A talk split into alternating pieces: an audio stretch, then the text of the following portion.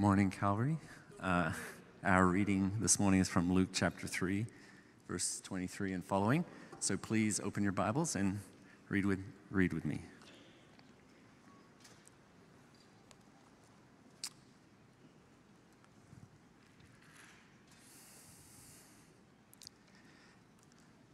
Jesus was about 30 years old when he began his public ministry.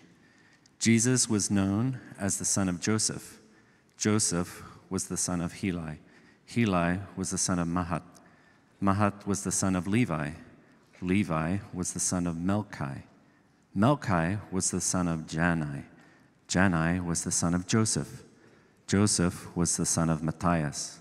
Matthias was the son of Amos. Amos was the son of Nahum. Nahum was the son of Esli. Esli was the son of Naggai. Naggai was the son of Maath. Maath was the son of Matthias. Matthias was the son of Shemin. Shemin was the son of Josech. Josech was the son of Joda. Joda was the son of Joanan. Joanan was the son of Rhesa. Rhesa was the son of Zerubbabel. Zerubbabel was the son of Shealtiel. Shealtiel was the son of Neri. Neri was the son of Melchi. Melchi was the son of Addi. Addi was the son of Cosam. Cosam was the son of Elmadam. Elmadam was the son of Ur. Ur was the son of Joshua. Joshua was the son of Eliezer. Eliezer was the son of Joram. Joram was the son of Matthat. Matthat was the son of Levi. Levi was the son of Simeon.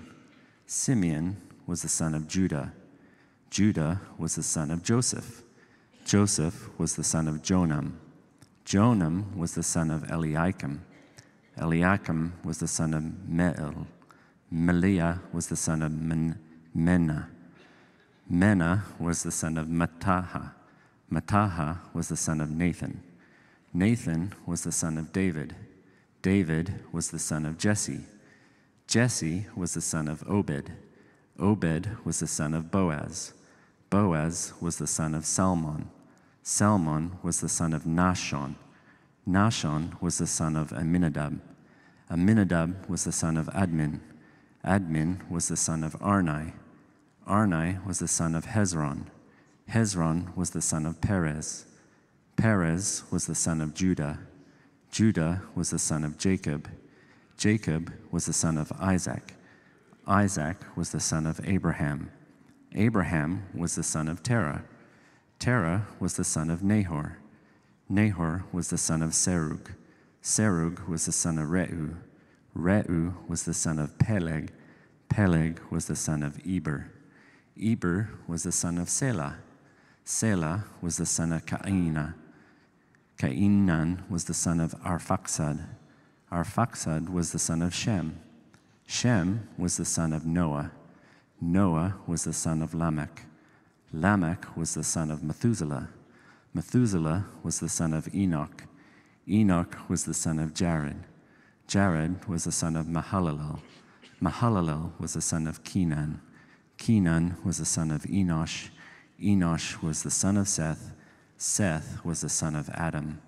Adam was the son of God.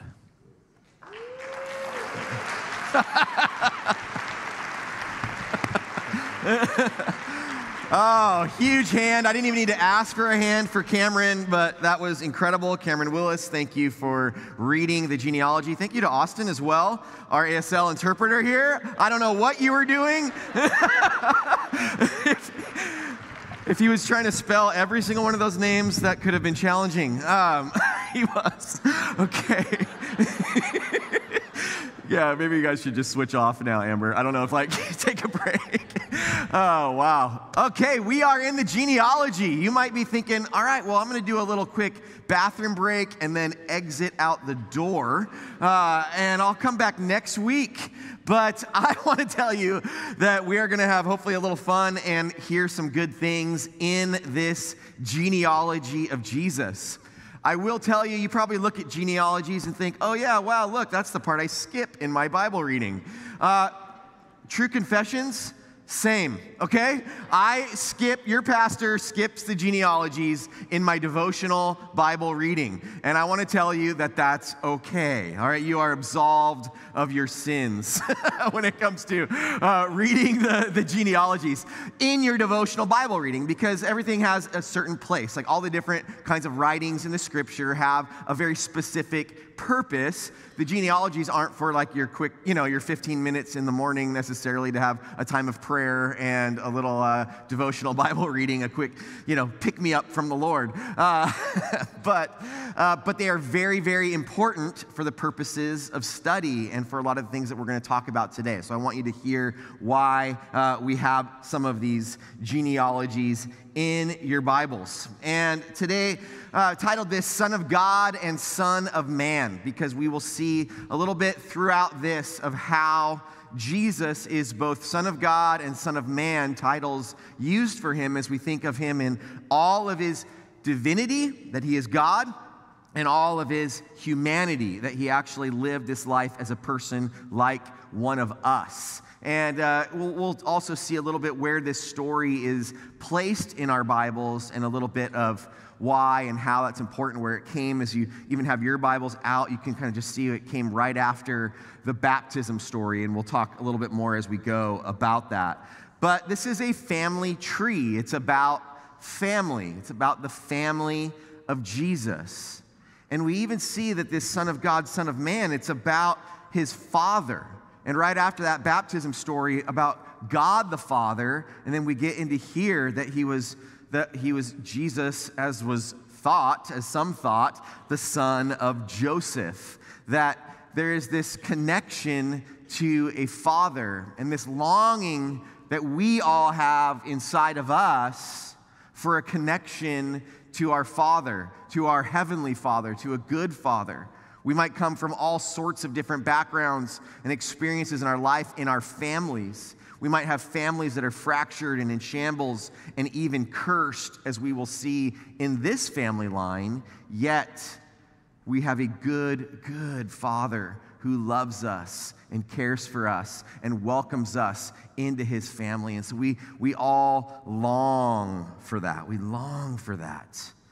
Um, there's this image that will be kind of up here throughout uh, a bit of our, our day, and just you can kind of see a little bit of that genealogy up here. And I'll, I'll get into the details of this in a moment, but we, we see this genealogy of Jesus goes back, and we even can see in this image that there's a couple different genealogies, and so we'll talk about some of that as well. But the whole, the whole story, or this whole portion, I should say, I don't know how much of a, I guess it's a really big, big, big story. It's a story all the way from the beginning of time uh, into the point of where Jesus is. But it starts off here in 23. It says, Jesus was about 30 years old when he began his public ministry, okay? So when he's revealing himself and sort of going to do all of this work that he's going to do in these three years of public ministry that Jesus has, he was 30 years old. And this is kind of an interesting thing when you think about, uh, okay, what's going on? Why, why, is he 30? Even when the next verse says that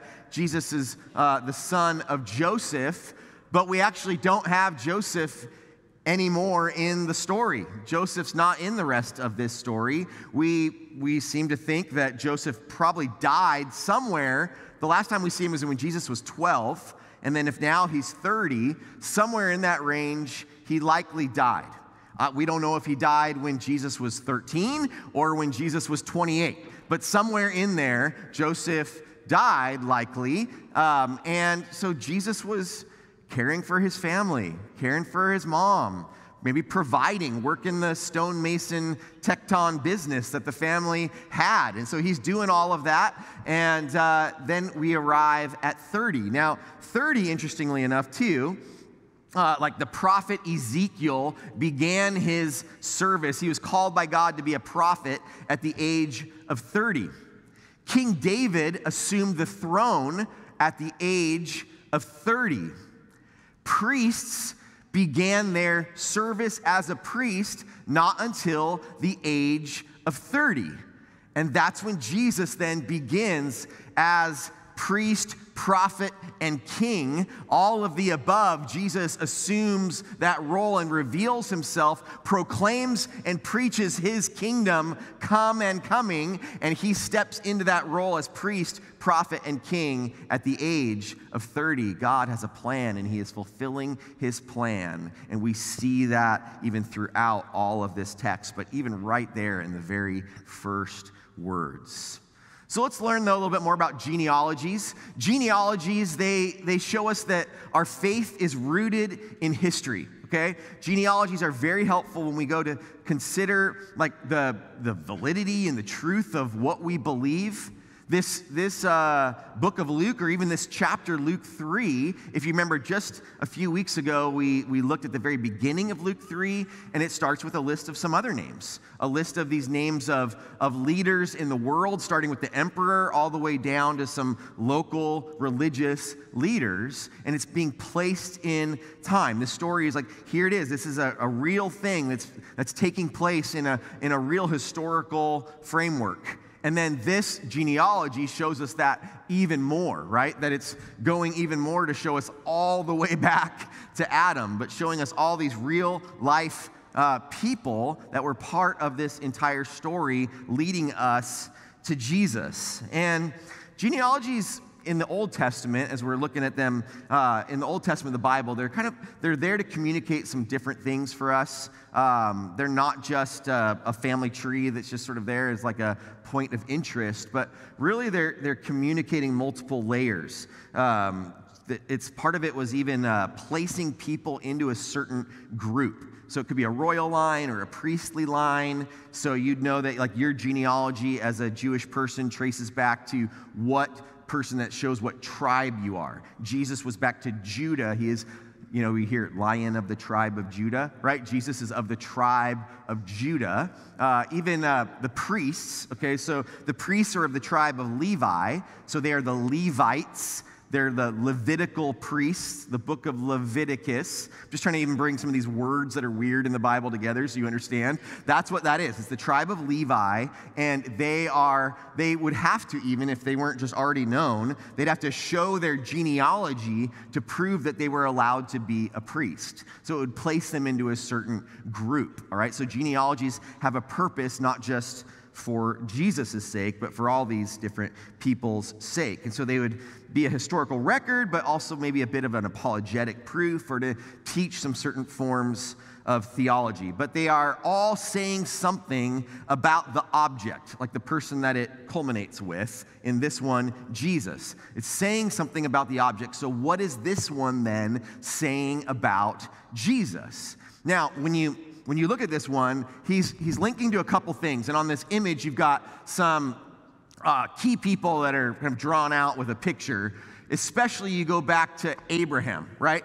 He's linking him to Abraham, is very much on purpose to connect him to the people of Israel. That Jesus is part of these chosen people of Israel. And it goes Abraham, Isaac, and Jacob. Jacob's name was changed by God to Israel. He is the one that then all the tribes, his sons, are the tribes of Israel, and it all kind of flows out from there. Now, very intentionally, obviously, it's like we need to connect Jesus to these fathers of the nation of Israel. But something else that he's doing when he connects him, when Luke connects him to Abraham, is it connects him to God's blessing upon Abraham in Genesis 12, where God says to Abraham, You are blessed by me, but you are blessed to be a blessing to all the nations.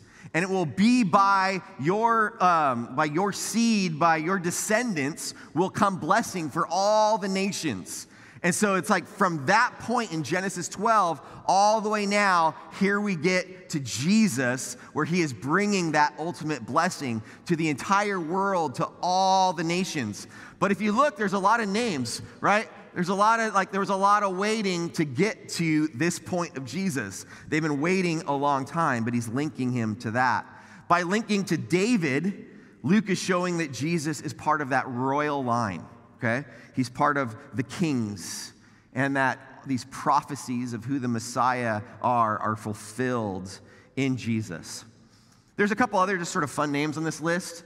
Uh, if you look up sort of to the right, in the upper part, you see it in the middle there, a name Zerubbabel. That's just a fun word, right? First of all, to say Zerubbabel. Come on, say Zerubbabel if you'd like. Uh, Zerubbabel. It's cool. Uh, uh, you know, any, anybody kind of Anybody thinking that's like your kid name? You could be really like, you know, like super trendy and just kind of start your own thing. Zerubbabel? No? No? Okay. Uh, uh, we got some good shortenings of that, you know. I don't know, Zira or something. I don't know. We'll see. But uh, Zerubbabel. Zerubbabel was a king in the time of exile in Babylon and then bringing the people back into the part of bringing the people back into the land of Israel. Just an awesome uh, leader that, that's part of the line of Christ. Uh, you also see some names up there, like that might even be familiar up in that upper part of Amos or Nahum, uh, Joshua, some other names like that, or Joseph. Like uh, you, you look at Nathan is up there as well. So some of these names are actually names of books of the Bible that are prophets. Uh, that's not them okay? Just, you know, so you know. Uh, but those people are named after those prophets, and that's, they're significant, okay? So that's, these are, these are common names, but it's also important to know, like, who those people are. These prophets weren't part of, uh, of that line, but very influential into that, into the, the Jewish people. And then you go way back and you see some like really wild names like Noah and Methuselah, the guy that lived the longest of anyone ever. Uh, and then to Seth, and then to Adam. Adam, and it says Adam, son of God. Adam didn't have an earthly father either, right? Adam was the son of God. And so, interesting as we're going to kind of look into what all of that looks like and means. So, genealogies show that our faith is rooted in history. Genealogies also show us that God is sovereign. God is sovereign, that God has a plan and God has knowledge of everything that will happen, and God has the power to fulfill that plan. God is sovereign over all. We worship and believe in a God that is powerful and all knowing and in control over all things. And we see in this that Jesus fulfills all the prophecies. God is sovereign. We see in this that God is orderly. Um, one of these things of the Luke, the Luke. Uh, genealogy is that it's all these all the commentators like when you read the commentaries all the commentators are like oh if you look at this there's 77 names and they're grouped in 11 groups of seven and uh, then they just don't say anything about why that matters. But uh, what i think is is that god is sovereign and god is a god of order and a plan and a structure. And he is putting this in place for us. And god you can you can see the design and the work that our god does here. Now, within this whole thing of God's sovereignty, I also feel like I want us to understand something because you could get a little bit hung up, or if you don't, if you don't study this a little deeper, and that's why sometimes these can be a little bit of a struggle if you just sort of read these devotionally without really um, studying it or, or like really understanding what you're reading. And you can, you can see up here that we have this split in the tree at the point of King David into the Matthew 1 genealogy and then the Luke 3 genealogy. So there's two different genealogies given in these different um, gospels. Now, you could just think, like, oh, those names are different. See? That's what you can make like a quick uh, TikTok video. It says, see, the, the names are different, therefore the Bible's worthless, right? And then just like done. And then an entire generation doesn't believe in God anymore. All right, but like we have to be able to not just see things on the surface, you have to be able to look into them a little bit more deeply. And a couple uh, thoughts that I want you to have so you don't get um, kind of hung up by this too much is to understand like what, what do these scholars say about this? First of all, uh, is most people believe that the Luke genealogy that we're looking at here today is actually the genealogy of Mary, okay? The genealogy of Mary, but the whole patriarchal, patriarchal society just still says Joseph in the writing, right? So sorry, ladies, you can get mad at them, don't get mad at me, but that's just like how, the, how things would work. And uh, so that's what most people think is actually that's the genealogy of Mary. Um, now, and then the Matthew one is the genealogy of Joseph. Um, Now, the other, the other thought, this one's like a little headier, okay? The other option is that Matthew gives the descendants of David down the royal line. For example, it's the who was heir to the throne at any given time. But Luke will give the particular line as to which Joseph belonged. Now, that's a little confusing, and if you want to talk about that more, we can. But there's just some different, like, there's some different theories on this, okay? Now, here's another thing to understand about this the, the council that, that determined the canon, right? Who's, what is the scripture itself uh, in the mid 300s? This is not, at, not as long, obviously, as we are today away from the time of these events happening, much closer to the time of these events happening. Now, that council is looking at all this stuff, and there were certain things where they're like, hey, there's discrepancy. These things don't align, therefore, this doesn't belong in the canon of Scripture, right? And so they would they they had this understanding of this is what it is, and it was obviously led by the power of the Holy Spirit as well in the midst of this process. Now, that council, they weren't tripped up by this. They didn't think this was weird or crazy. Like, why? Oh, like we have two different like genealogy lines. It's, it's highly likely that they had a greater understanding of what these genealogies were then and why they were different and what they represented. And what I want you to understand about that as well is that there are things that the reader is assumed to know.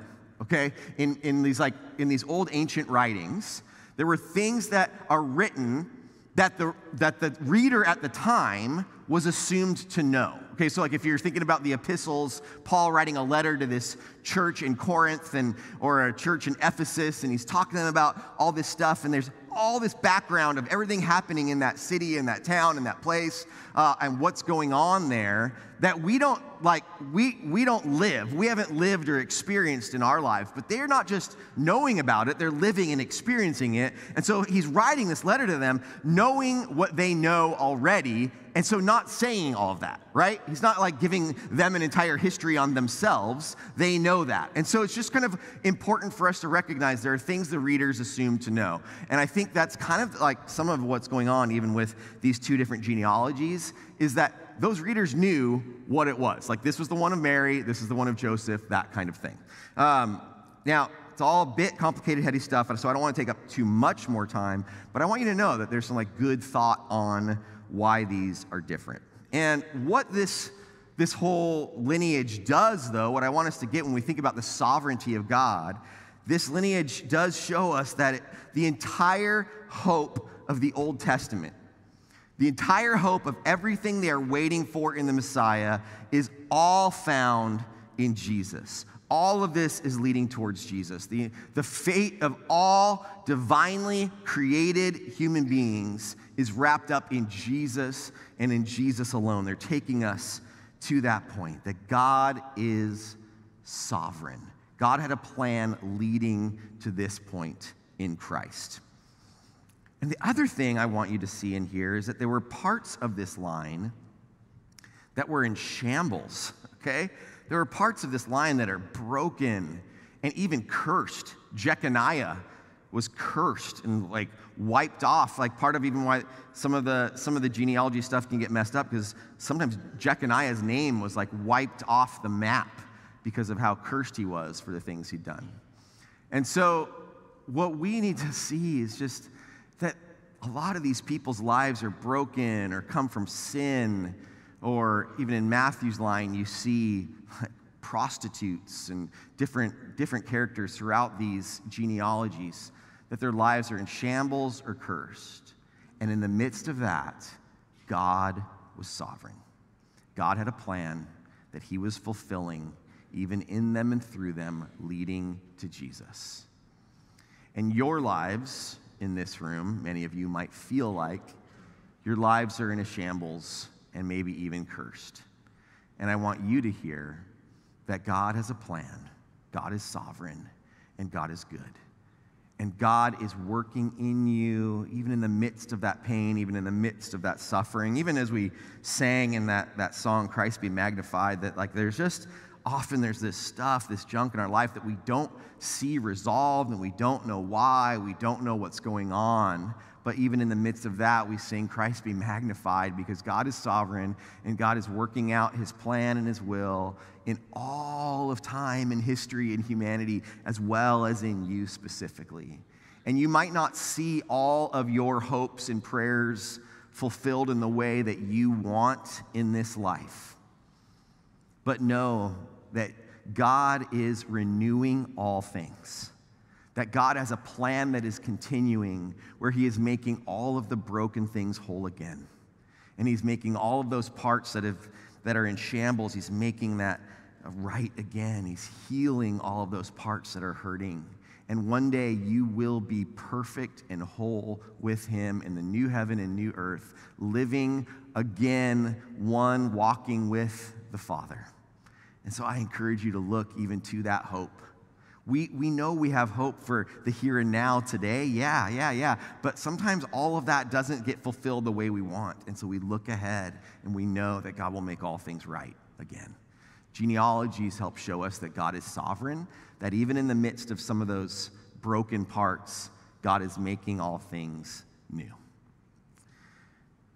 Gene, gene, genealogies also show us that God cares about families, all families, and God welcomes us into his family, God welcomes all of us into his family. That salvation is available to everyone. Genealogies show us that, that salvation's available to everyone, that we are all part of God's, we are all welcomed into God's family. And it's because part of that is that you see in the genealogy is this thing goes all the way back to Adam, okay? All the way back to Adam. It doesn't stop at, at Abraham Isaac, Jacob, Judah in that range. If it stopped at Jacob, you're saying, okay, all those who aren't part of the chosen people of Israel are out. If it stopped at uh, Isaac, that would mean Ishmael, his brother, is out. All of the descendants of Ishmael, the entire Muslim world, is out. You know, you don't have an opportunity to be saved and welcomed into God's family. No, it goes all the way back all the way back to Adam, son of God, because he says, I welcome all of you into my family. I welcome all of you, that all have the opportunity to receive Christ as Lord and Savior of your lives. Jesus identifies with all of humanity by his line going all the way back. And that's kind of that's what Luke is trying to show us in the midst of this that Jesus was the son of God and the son of man for all humanity. That Jesus is here for all of us and that he is the way to eternal life. He is, it's so cool to think Jesus, the Son of God, then all the way back to Adam, Son of God right? And so then we all have access to God through Christ. It, it also shows us that God cares about and remembers all these names. You think about all these names that are on this list, on all the other genealogies, on all the other lists in the Bible. God cares about those details. He cares about every single one of those names. God looks up there and sees Joram, okay? And I'm just like, I don't know who that dude is, right? Like, I don't know who Joda is. I no, I know nothing about those people, okay? Nothing, but God does. God knows their stories. God cares about them. And God knows your story and cares about you. That even if it feels like you're not known or it feels like you know nobody cares about you, I might not know your name, but God does. And God cares about your story. And these genealogies, I think, give us a glimpse into how God, God cares. And God has a list in the Lamb's book of life where your name is written if you have received Jesus Christ as your Lord and Savior. If you've placed your trust in Him, your name is written on a list in the Lamb's book of life. And then, and that's a beautiful thing. That's an encouraging thing. That's like an assuring thing for me to know that God knows my name and it's written in his Lamb's book of life. And this genealogy, when we think about how how God, God like cares about families and welcomes us into his family. It's dropped in the middle of, it sort of seems like this genealogy is just like dropped in the middle of nowhere, right? Like all of a sudden, it makes sense that Matthew's like the very beginning. Okay, let's do this thing. Let's kind of get this out of the way. we'll move on. Uh, and, you know, but then, but then Luke just all of a sudden drops this and he drops it right after the baptism story. And it can seem kind of in the middle of nowhere, but you think about like this beautiful moment where God the Father is looking down upon his son Jesus when he is being baptized, and he says, This is my son whom I love, and he brings me great joy. Or, This is my son whom I love, and him I am well pleased. I am pleased with him. He brings me pleasure. I love my kid, right? I love my son. And the father speaking those words to the son. And then the very next part, right after that entire part, it says, Jesus was known as the son of Joseph. Uh, other translations say, Jesus, as some thought, was the son of Joseph. It's kind of a bit of a cheeky little line in there, right? It's like a bit of just like, hey, I know some of you guys think that, but you know, God the Father, right? And uh, it's like an interesting little point in there. And I think it's, it's doing a couple things. There's a couple things interesting that are happening in the midst of this, of the Father speaking his blessing and joy. And then it's this whole thing of Jesus was known as the son of Joseph. And it reminds us that Jesus isn't merely human, right? Jesus isn't merely human, he is divine, he is God himself. So it reminds us of that. But also, that being said, it's this it's the line of joseph and even the way both are written it's the line of joseph that seems to convey upon him to be part of the royal line right? That that this is what counts for him as being part of that royal line. And so i even just wanted to give like a word here on adoption just the entire concept of adoption. That god in his word says that this is what is official God values and certifies adoption as full parenthood, as official family, not anything different or less than or other. There's no greater value of blood relation here. God is saying Joseph's line matters in the life of who Jesus is.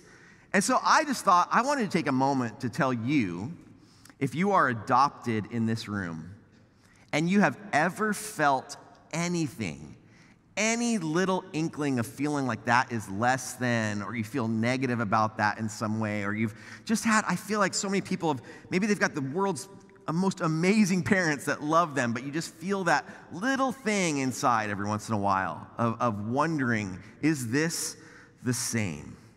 I want you to hear that God says that this is the same. God doesn't think that way. God says, This is official, and I certify this, and this grants those royal privileges upon Jesus. And God also then says, I adopt all of you into my family. Therefore, we see even more how God feels about adoption is that he says to us, I, I want to adopt you as my children, and I want to confer upon you an inheritance that is the same as if you were a blood relative. Check out this verse, Ephesians 1 5. It says, God decided in advance to adopt us into his own family God decided that. In advance, God made a plan. God is sovereign. God made a plan in advance for you to be adopted into his family. How? He says, by bringing us to himself through Jesus Christ. So it's through Jesus. We are saved by grace through faith in Jesus that it is through Jesus we are now brought into adoption into God's family. And I love this next part in light of the baptism story that came right before this. This is what he wanted to do, and it gave him great pleasure. It gives God great pleasure to adopt you into his family. This is my son whom I love and in whom I am well pleased. You are my son, God says. You are my daughter, who I love. and in you I am well pleased. It gives me great pleasure for you to be part of my family, God says about you. That's a radical thought. The God of the universe is, is receiving pleasure from you being his kid. Isn't that sweet? That's a beautiful, tender love of our Father. Our Father loves you that much. And so that, I love how the baptism story and this story of Joseph, Jesus' adopted dad, right? Just all come together to show us how God's love works.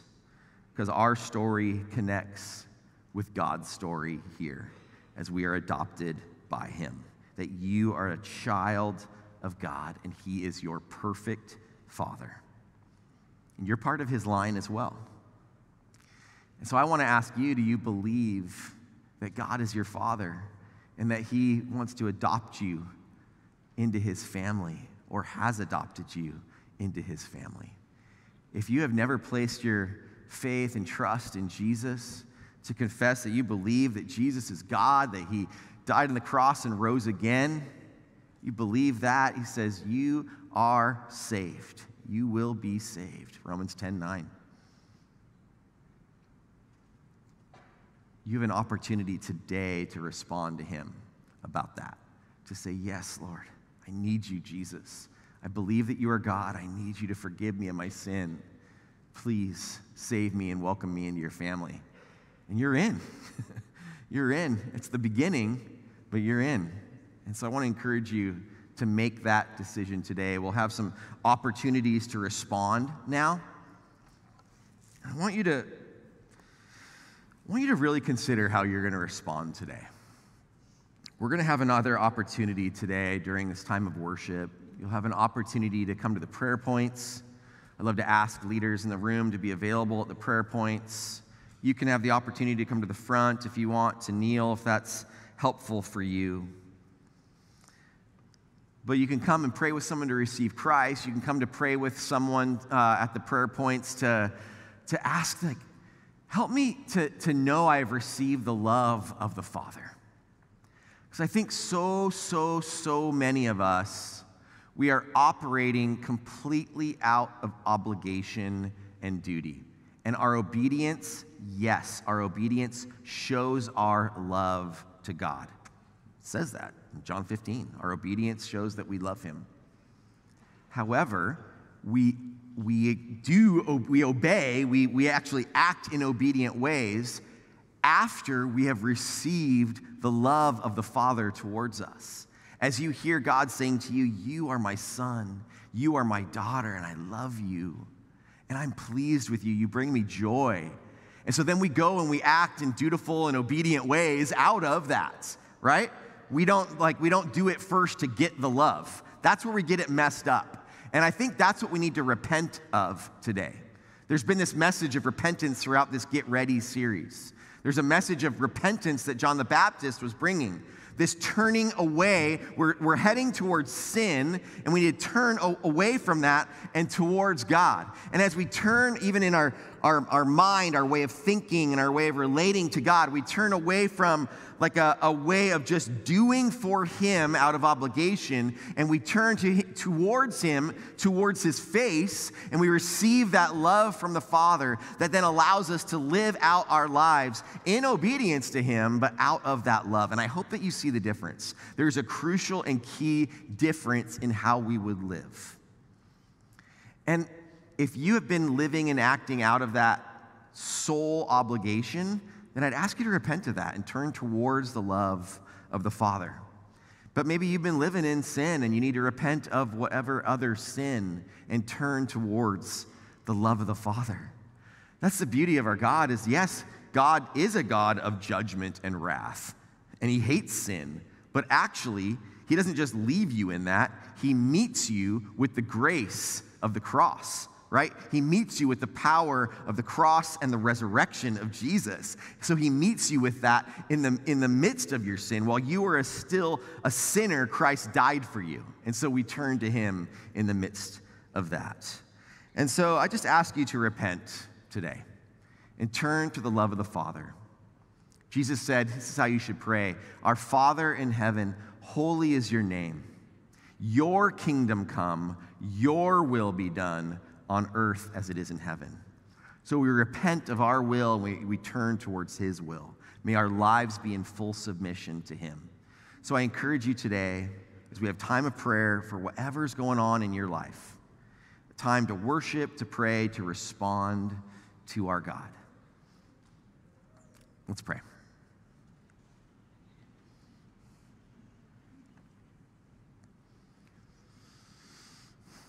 Heavenly Father, I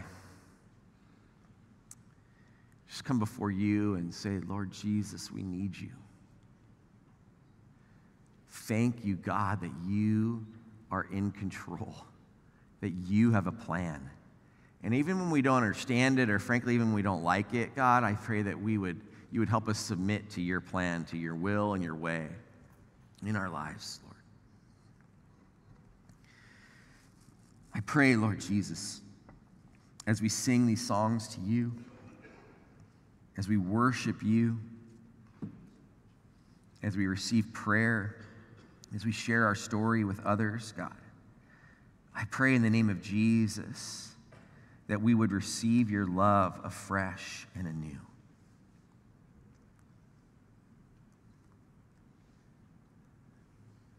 I pray in the name of Jesus for each person here today, Lord, who's been living a life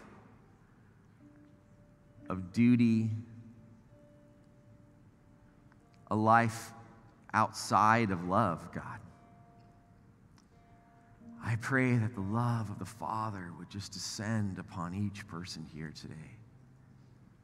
May your Holy Spirit's power and presence descend upon this room today and upon each heart and soul here and body.